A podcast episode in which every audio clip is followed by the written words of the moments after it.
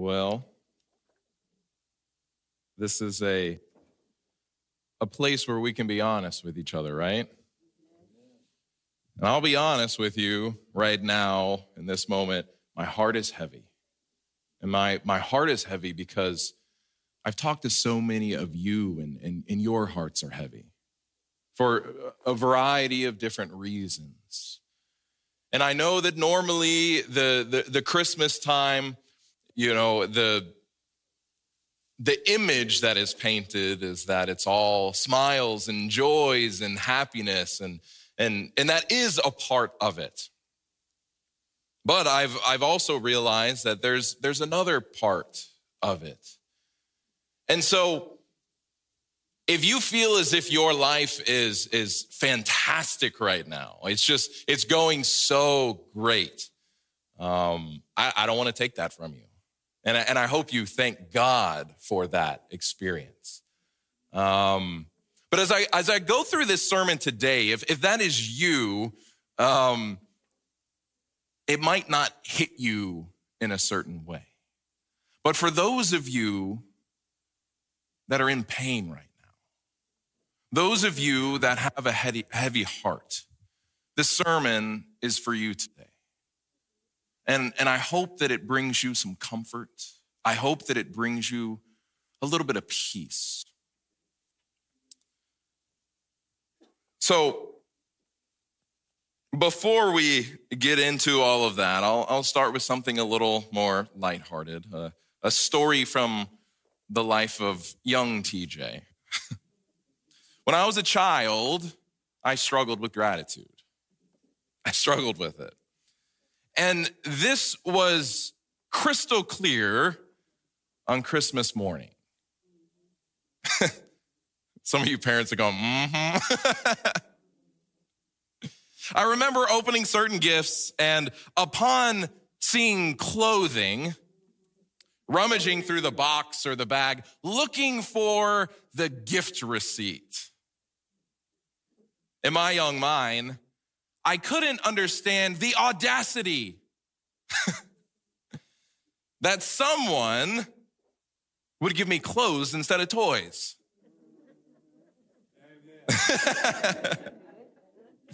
And it's kind of funny to look back on now, but I believe that I was simply speaking the typical language of humanity. This is a very human experience. We are all given this gift called life.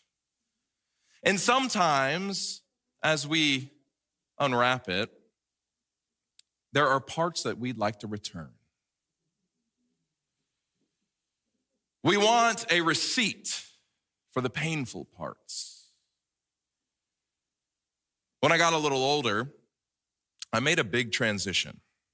For years, I had attended these very small, quaint, private schools, private Christian schools.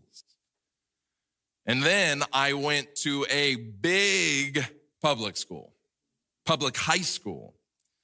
I went from a school that had less than 40 kids from grades K through 8th to a school where there were more than 40 kids in every classroom. Each class, and it was only 4 grades. I went from a school where all my classes were divided up between 2 small rooms to having to traverse a 3-story building with 9 different halls. And I can still remember how nervous I was on the first day. Very nervous. Almost all the kids seemed to know other students, because most of these other students, they had come from the other public middle schools in the area. And they had all their new friends. The 2 biggest schools in my area, there in Alabama, it was Bumpus Middle School and Spain Park. And the kids from Spain Park, there were a lot of new kids from Bumpus that they didn't know, but they still had their friends from Spain Park and vice versa. But I didn't have that experience. I came from a small church school, and I had no friends in this new school. There was one student from my church But he was a senior. I was just this little freshman coming in. And I remember being so reserved and nervous during those first few days, especially when I went into the lunchroom. I mean, this lunchroom, it puts our fellowship hall to shame. It's like 5 or 6 of those, just massive tables and students everywhere. And I felt so lonely. But moments of loneliness typically precede moments of belonging. That's just the way it is. But in the moment, that was hard for me to accept. I wanted to skip those negative feelings. Didn't want to deal with them, throw them away. And once again, this is just the human condition when it comes to life in a sinful world. We want to skip the painful parts. But this is Christmas time. This is Christmas time. A time for joy and holiday cheer. It's a deeply nostalgic time for many of us. The sights and the sounds of Christmas help us to recall so many memories. And I'm grateful that I'm starting to make new memories. You know, last night was the second year in a row that we've gone Christmas caroling. And it grew, right, Sue? It grew. Last year we had 1 little group. This year we had 2 little groups. Got to cover double the ground.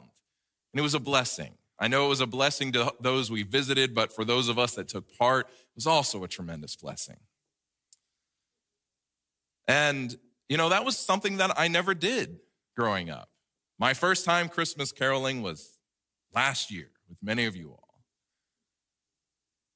But I do remember Christmas plays. I remember opening Advent calendars, decorating the Christmas tree at home, opening gifts with loved ones, having those big meals. But I want to ask you an honest question. How many of you here, how many of you watching online, associate the holiday season with stress? Can any of you relate to that? Especially those of you that are gracious hosts. You have tons of people coming into your home the holiday seasons. We work so hard to make sure that everything is perfect. But how futile to think that we can have perfection while living in a sinful world, right? No matter how much we plan, no matter how hard we work, how many others we get involved, it's never perfect. Something always goes awry. I specifically remember the church that I was attending when I was in my first Christmas play. And that was also the same church where I fell in love with Bible trivia. And I remember one Bible trivia question specifically that stuck with me. I remember it all these years. And it's simply, what is the shortest verse in the Bible? What is the shortest verse in the Bible? Yeah, Jesus wept. Jesus wept. And why did Jesus weep? I just preached on this a few weeks back. But for those of you that maybe didn't hear the sermon or maybe, you know, a couple weeks have gone by, it's long forgotten. And I don't blame you for that. I don't remember some of the stuff I've preached a number of weeks ago. But I remember this sermon. And so this story, it begins with the sisters of a man named Lazarus sending a message to Jesus, who's out of town. And this message was, Lord, behold, he, Lazarus, whom you love is sick. And Jesus reassures them with these following words concerning his friend and their brother. This sickness is not unto death, but for the glory of God, that the Son of God may be glorified through it. And then Jesus does what initially seems like dilly-dallying. No urgency. And Lazarus dies. Eventually, Jesus returns to Judea, where the body of his friend, his beloved friend, lies lifeless all the while reassuring everyone as he's going along that he will resurrect Lazarus. But then, with his own eyes, he sees the stark tomb of Lazarus. And then this big, thick, wordy Bible that we all have, it becomes pithy in describing what happens next. Jesus wept. He cried. He sobbed. He tasted the salty tears as they ran down his face and into his mouth. Jesus didn't skip the struggle to get to the gift. He's the God of the universe. Peace with a pulse. Justice with a jugular. Love with lips. This is Jesus. He knows he can and will resurrect his beloved friend. The outcome is not in question.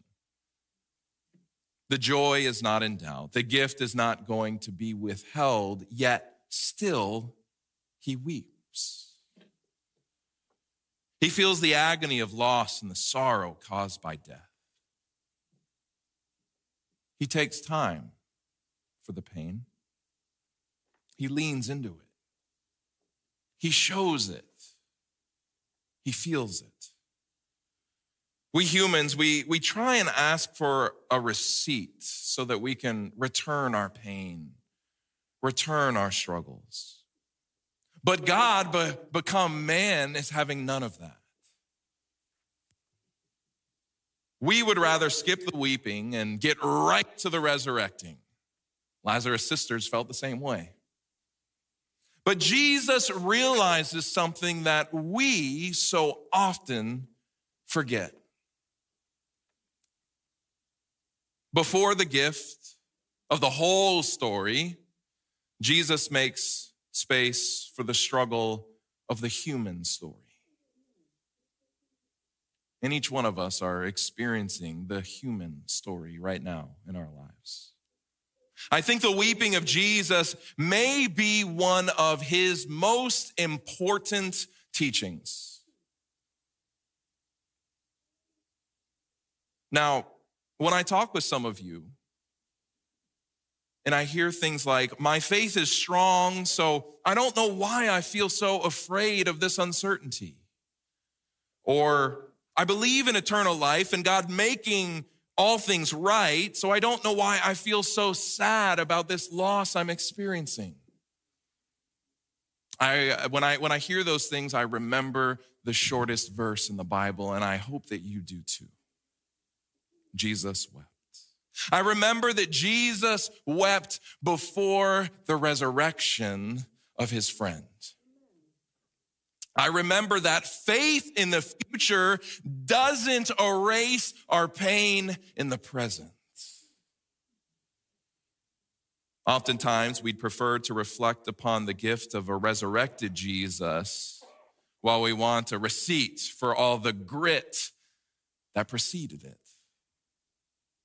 But Christmas time, I believe, is the perfect time to slow down and to reflect upon how terribly imperfect his life situations really were. Every hero has an origin story, and Jesus' story is overflowing with pain and struggle.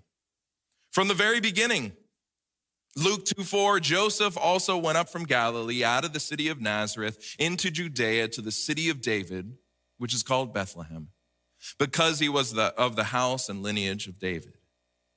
Jesus is from an impoverished, forgotten little town. Despite the royal and kingly family lineage that he had, his father, his earthly father, is a blue-collar man, probably a little rough around the edges. And they went to be registered with Mary, his betrothed wife, who was with child. Jesus' mother was an unmarried, pregnant teenager. Can you imagine the struggle for Mary? So it was that while they were there, the days were completed for her to be delivered. I like the wording there. But the life circumstances aren't getting any better.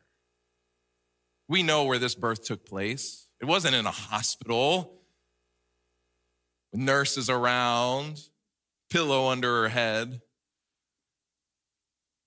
And she brought forth her firstborn son, wrapped him in swaddling clothes, and laid him in a manger because there was no room for them in the inn.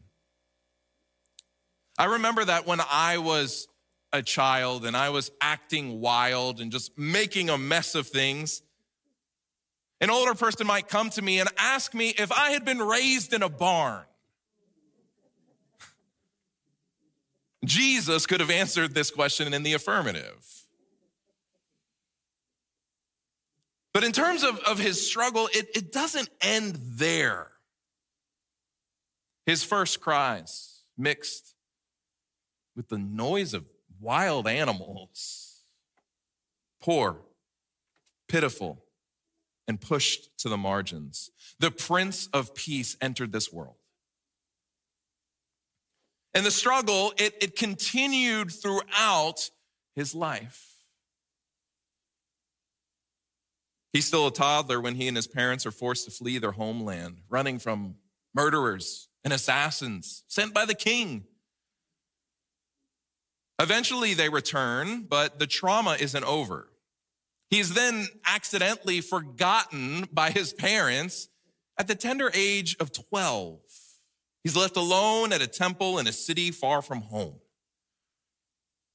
And then they travel for a whole day before realizing that he isn't there. I can remember what it was like to be 12. And no matter how we might handle an experience like that, the pain, it still gets in. And it sticks with us.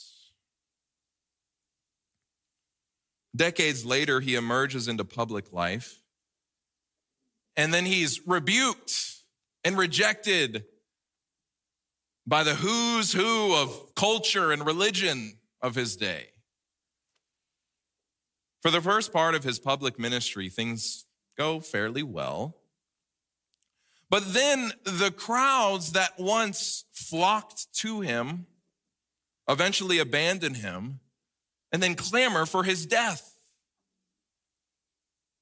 Moreover, his best friends, his disciples, they never really seem to understand him. They're constantly getting his words twisted and confused. They keep wanting to skip the struggle and get to the gift, right? Jesus, take your place. Get on the throne. What are you doing? Why are we going to bed hungry sometimes? Why are we sleeping on the ground? Why are you letting these people talk to you in that way, Jesus? They want to speed things up.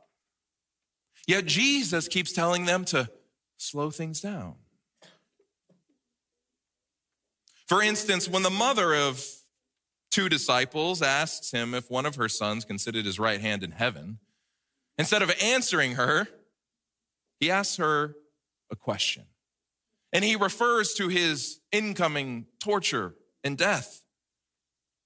He said, "You do not know what you ask. Are you able to drink the cup that I am about to drink?"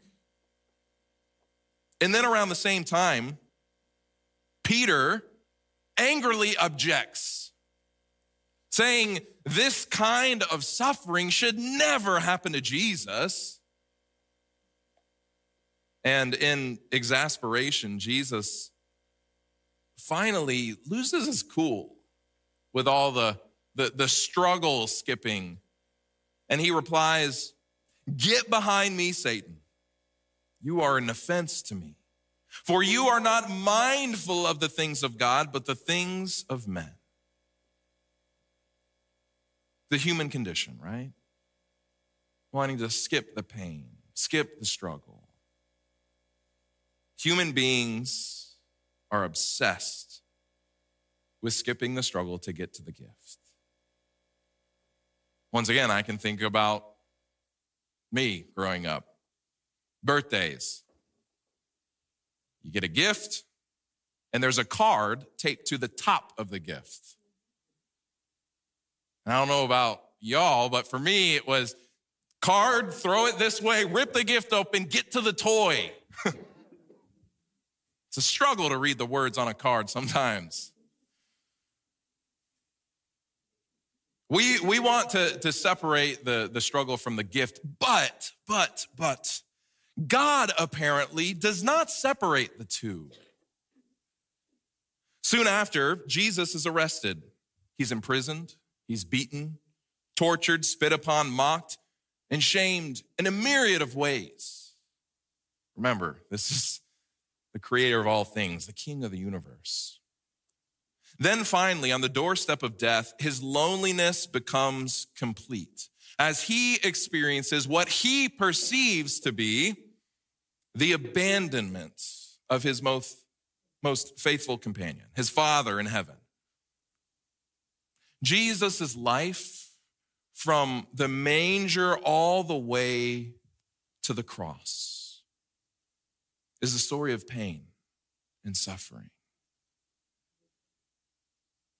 He is a perfect human being, but his experience of humanity is anything but perfect.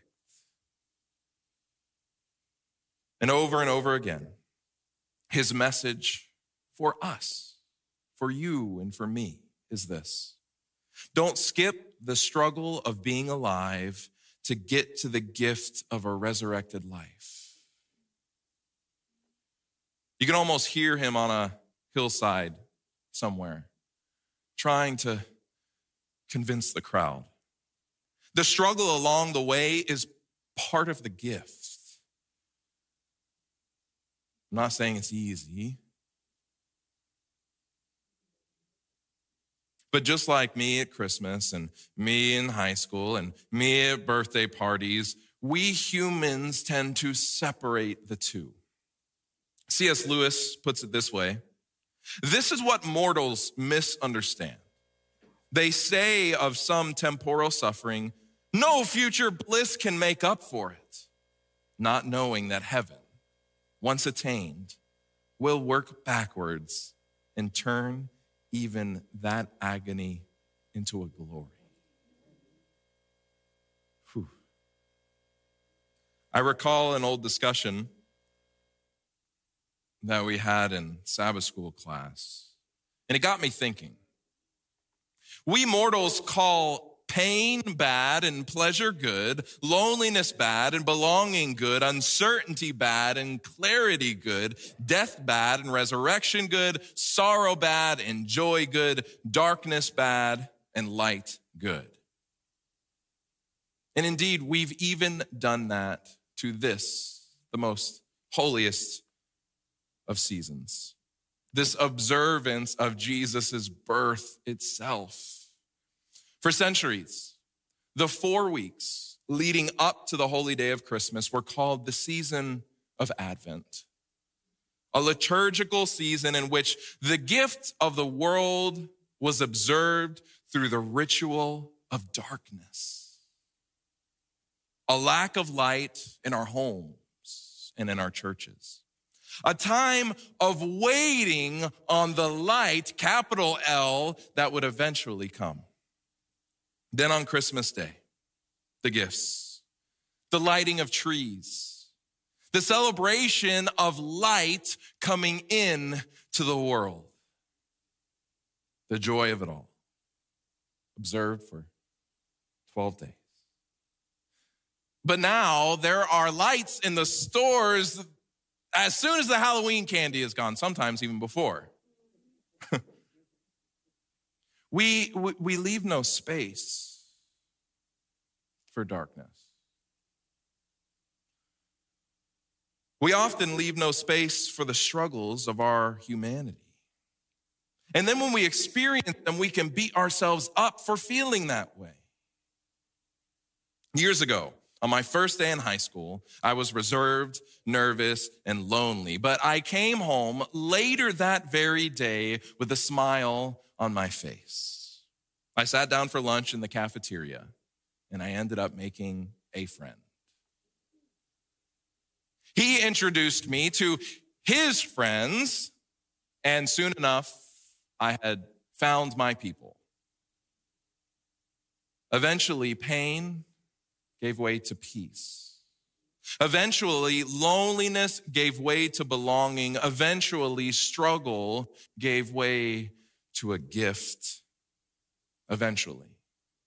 Not immediately, but eventually. But now I know that I can endure loneliness. Now I know I can persevere through pain. Now I know I can be steadfast through the struggle. Now I know I can wait for the resurrection. Now I know why the struggle is a part of the gift. Why do we always try and separate the two? I love how Jesus showed us how to accept this tension. And it is a tension. John 16:33. These things I have spoken to you, that in me you may have peace. In the world you will have tribulation. But be of good cheer. I have overcome the world. Life will not be easy while we live in a sinful world.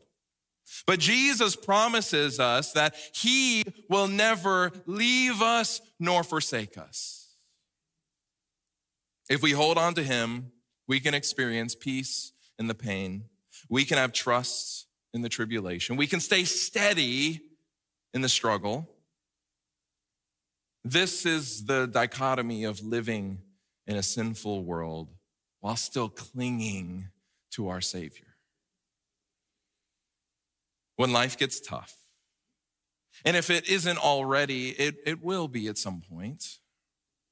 Look to the example of Jesus.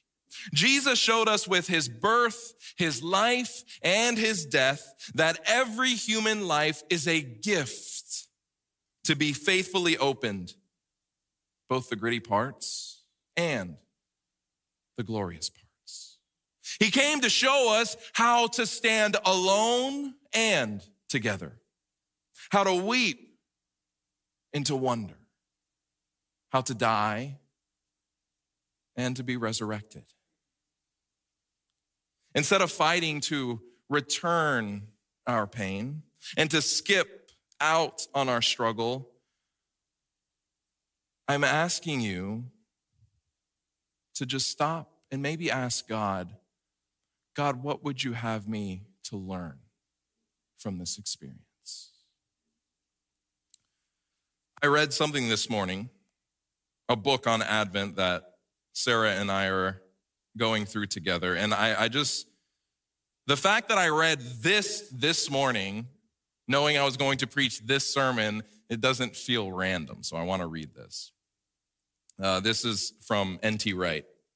When a Christian is tested, it shows something real is happening. There are many kinds of tests. Actual persecution, which many face today.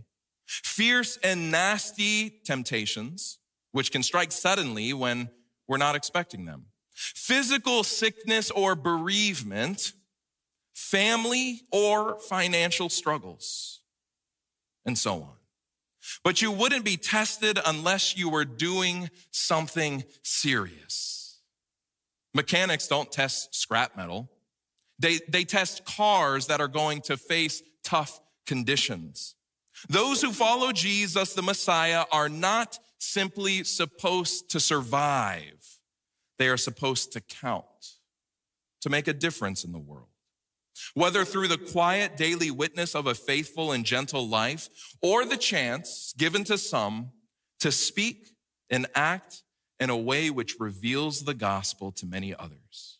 For all of that, we need to become strong, to face up to the challenge.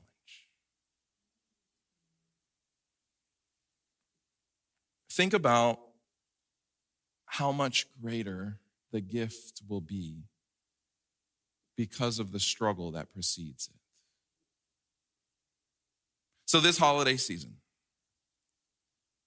won't you join me in doing the most Christ-like thing of all? Will you let this holiday be as imperfect and painful as it wants to be? And will you try to trust for just a little while that painfulness usually precedes peacefulness? Have faith, dear friends. Jesus is coming soon, and his gift will be with him. Whatever it is that you are currently going through right now, I want you to know that this too shall pass. This too shall pass. But for now, I want to invite Laurie Redenbaugh to come forward, to stand at the foot of the steps. She's one of our elders, and she would love to pray with you. I'm going to step down after the benediction. I would love to pray with you.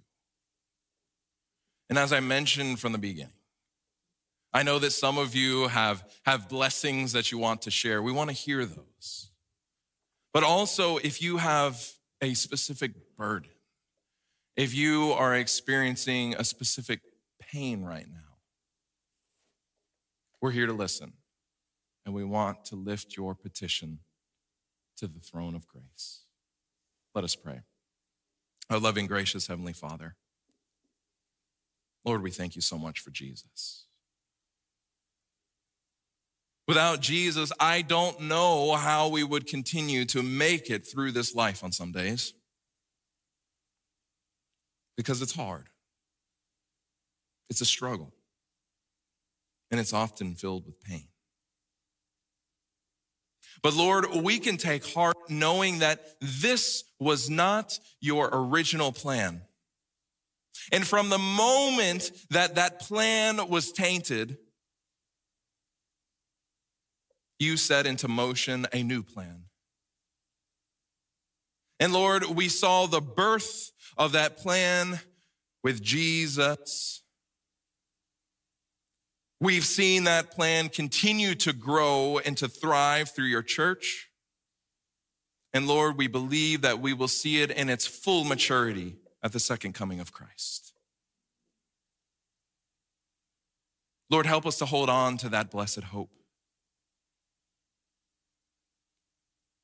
And as we look forward to the blessed hope in the future, we can also find comfort looking back at the birth of Jesus.